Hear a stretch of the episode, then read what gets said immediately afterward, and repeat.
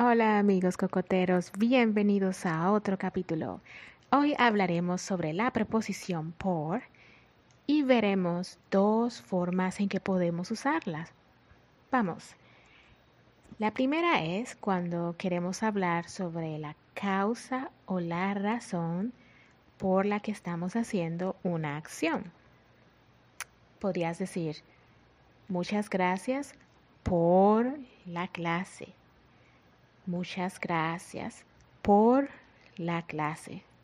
Así que aquí la razón por la que estás diciendo gracias es por la clase. Es quien recibe todo el crédito. Igual podrías decir, muchas gracias por la comida. También podrías decir, muchas gracias por tu ayuda. Perfecto. Otra opción es cuando explicamos la razón por la que vamos a algún lugar. Por ejemplo, voy al supermercado por galletas. Voy al supermercado por galletas. Qué mejor razón para ir al supermercado, ¿cierto? Así que aquí la razón por la que estás moviéndote, estás haciendo esta acción es por las galletas. Ese es tu objetivo. Muy bien.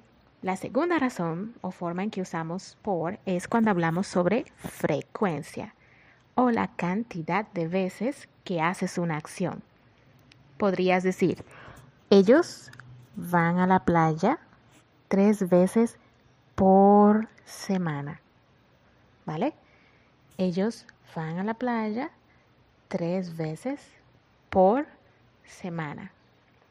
Así que aquí estamos indicando la cantidad de veces por semana o por mes, por día. Esa es la frecuencia.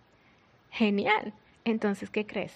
Ahora puedes practicar y en el próximo capítulo hablaremos sobre dos razones más, dos formas más en las que puedes usar la preposición por. Muchas gracias por estar y ya nos vemos.